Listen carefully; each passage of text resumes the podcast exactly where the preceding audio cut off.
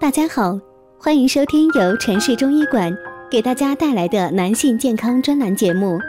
如果大家在两性生理方面有什么问题，可以添加我们中医馆健康专家陈老师的微信号：二五二六五六三二五，免费咨询。好了，现在由本栏目的主播为大家带来今天的节目。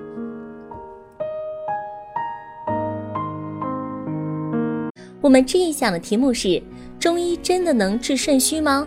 为什么那么多人都不知道？我们需要明确造成肾虚的原因有哪些。部分患者属于先天不足，是自身遗传导致脏腑功能较差，这种通常难以改变。然而，大部分人的肾虚是后天各种因素所导致，例如不科学的饮食习惯、喜欢油腻辛辣的食物，或者挑食偏食，会损耗人体的津液。精能载气，因此易造成气血不足。现在丰富的夜生活，或者迫于生存压力而长时间加班，导致睡眠时间不充分，进一步损耗了肾阴。另外，青少年与过去相比，接触到性知识的时间更早，方式更多，过度手淫与性生活均会造成精液丢失，导致肾精亏虚。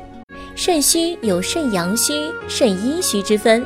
肾阳虚者，腰痛的症状表现为腰间冷痛、手足不温、面色苍白、便溏腻青、舌淡、脉沉细或虚软无力；而肾阴虚者，腰痛的症状表现为腰痛绵绵、面色黧黑、头晕耳鸣、舌干口燥；阴虚火旺者更见面红生火、内热心烦、小便黄赤、舌质红、脉细数或红而无力。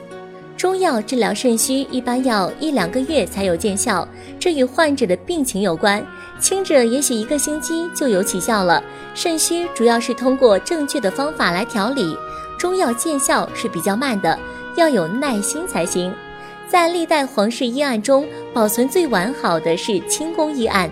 从浩如烟害的清宫医案，我们可以看出清朝宫廷非常注重补肾。很多人说中医已经没落了，不行了。